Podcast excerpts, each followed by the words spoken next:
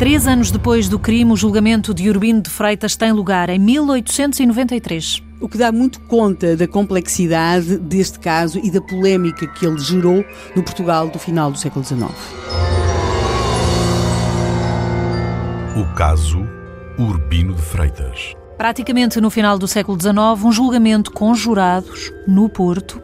Urbino de Freitas era acusado e foi sentenciado? Sim, mas este julgamento vai ter aspectos dramáticos. Temos de perceber que na sala do tribunal, além de uma figura reputadíssima, como era o médico Urbino de Freitas, que não se esperava que alguma vez fosse acusado de tentar fazer mal a alguém, quanto mais tentar envenenar, digamos que, os, os potenciais herdeiros da fortuna uh, dos seus sogros. E isso não o beneficiou? Não houve quem o defendesse? Uh, há poucas testemunhas de defesa e temos de perceber outra coisa. Ao longo dos vários relatos, vai-se criando até a convicção de que Urbino de Freitas poderá ter recorrido ao veneno noutras circunstâncias, nomeadamente da sua vida profissional. Embora isso não estivesse ali julgado. Duas personalidades, portanto. Sim, mas temos depois aqui outra coisa um que é negro. profundamente dramática. É que temos uma família dividida em tribunal. Como? Ou seja, Há testemunhas de acusação, de acusação, que são muitas, de defesa que já são menos. O Urbino de Freitas vai perdendo até ao longo do processo algum dos seus amigos. Note-se que no princípio ele contava até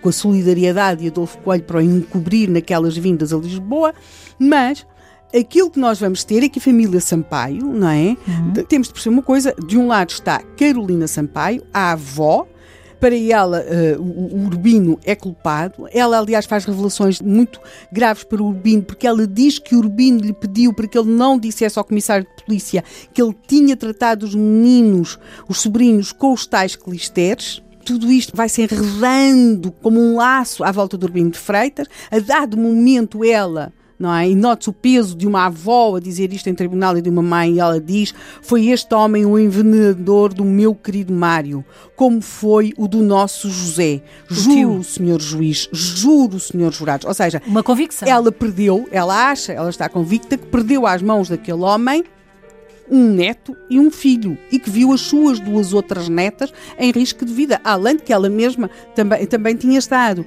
Mas do outro lado, na mesma sala, está a filha que lhe sobra, porque esta mulher morreu-lhe o filho mais velho, depois morreu o outro, José, eh, que está ali a ser dito que foi envenenado por Urbino de Freitas, mas ela tem outra filha, uma filha chamada Maria das Dores. Maria das Dores que é casada com Urbino de Freitas e que é mãe dos seus outros cinco netos. E, aliás, acontece uma coisa dramática durante este julgamento. Morre com tuberculose a filha mais velha de Urbino de Freitas e de Maria das Dores, também neta de Toda Dona Carolina tragédia. Sampaio, não é?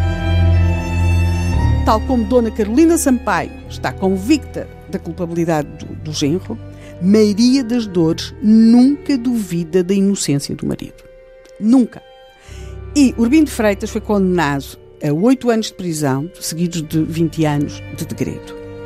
A 27 de maio de 1894, ele foi transportado do Porto para Lisboa, onde entra na penitenciária de Lisboa a 28 de maio de 1894. Então conseguiu provar-se a sua. Uh, foi condenado, foi dado como a sua culpado. culpa. Ele uh, foi na, na penitenciária de Lisboa, vai trabalhar como encadernador. Maria das Dores, a sua mulher, muda-se para Lisboa para o poder visitar. Em 1901, um indulto permite-lhe abreviar o tempo aqui de prisão na, na penitenciária e seguir imediatamente para a África. Em 1905, outro perdão permite-lhe seguir para o Brasil. Ele no Brasil vai voltar a tentar exercer medicina, o que nunca lhe E vai consegue? Ser. Não, Ah? não. Hum. Em 1913, ele regressa a Portugal, morre em outubro desse mesmo ano, nunca mais voltou a exercer medicina e teve Maria das Dores sempre a seu lado.